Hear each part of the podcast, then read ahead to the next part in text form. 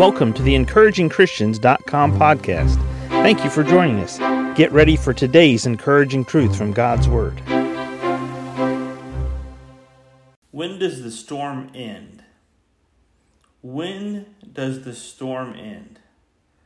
That's a question that we all like to know the answer to. When does the storm end? When does the storm of cancer end? When does the storm of the autoimmune disease I'm dealing with end? When does the difficult storm I'm in trying to find the right job to take care of my family? When does this storm end concerning the turmoil at work between multiple bosses?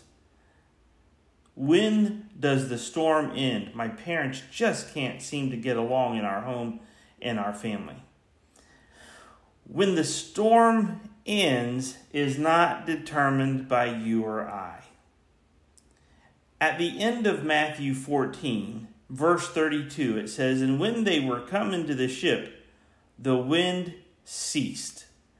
And when they were come into the ship, the wind ceased. Well, in the context here, Jesus sent his disciples to the other side of the Sea of Galilee they went in their boat. They're toiling and rowing all night, and the wind is blowing against them.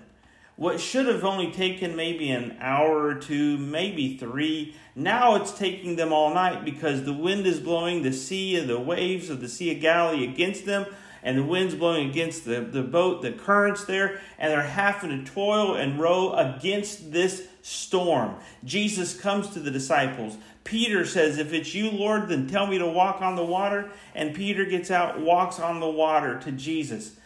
The wind and the waves are boisterous. Peter begins to sink. He says, Lord, save me. Jesus helps him. They get into the boat. Now, hours and hours in the dark of the night, they have been in this storm. They have been working hard against the storm. And then all of a sudden, Jesus and Peter get into the boat. And when they were coming to the ship, the wind ceased. So, when does the storm end? Well, you and I don't get to make that decision. The Master, the Master of the universe, he makes that decision.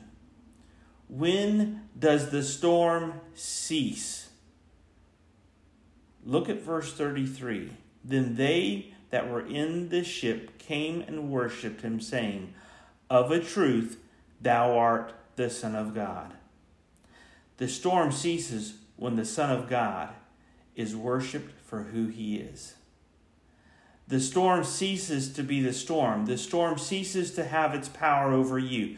The storm ceases to be as big as it is in your mind when you worship Jesus for who he is. Peter, who had gotten out of the boat and began to sink, he was there, he worshiped Jesus.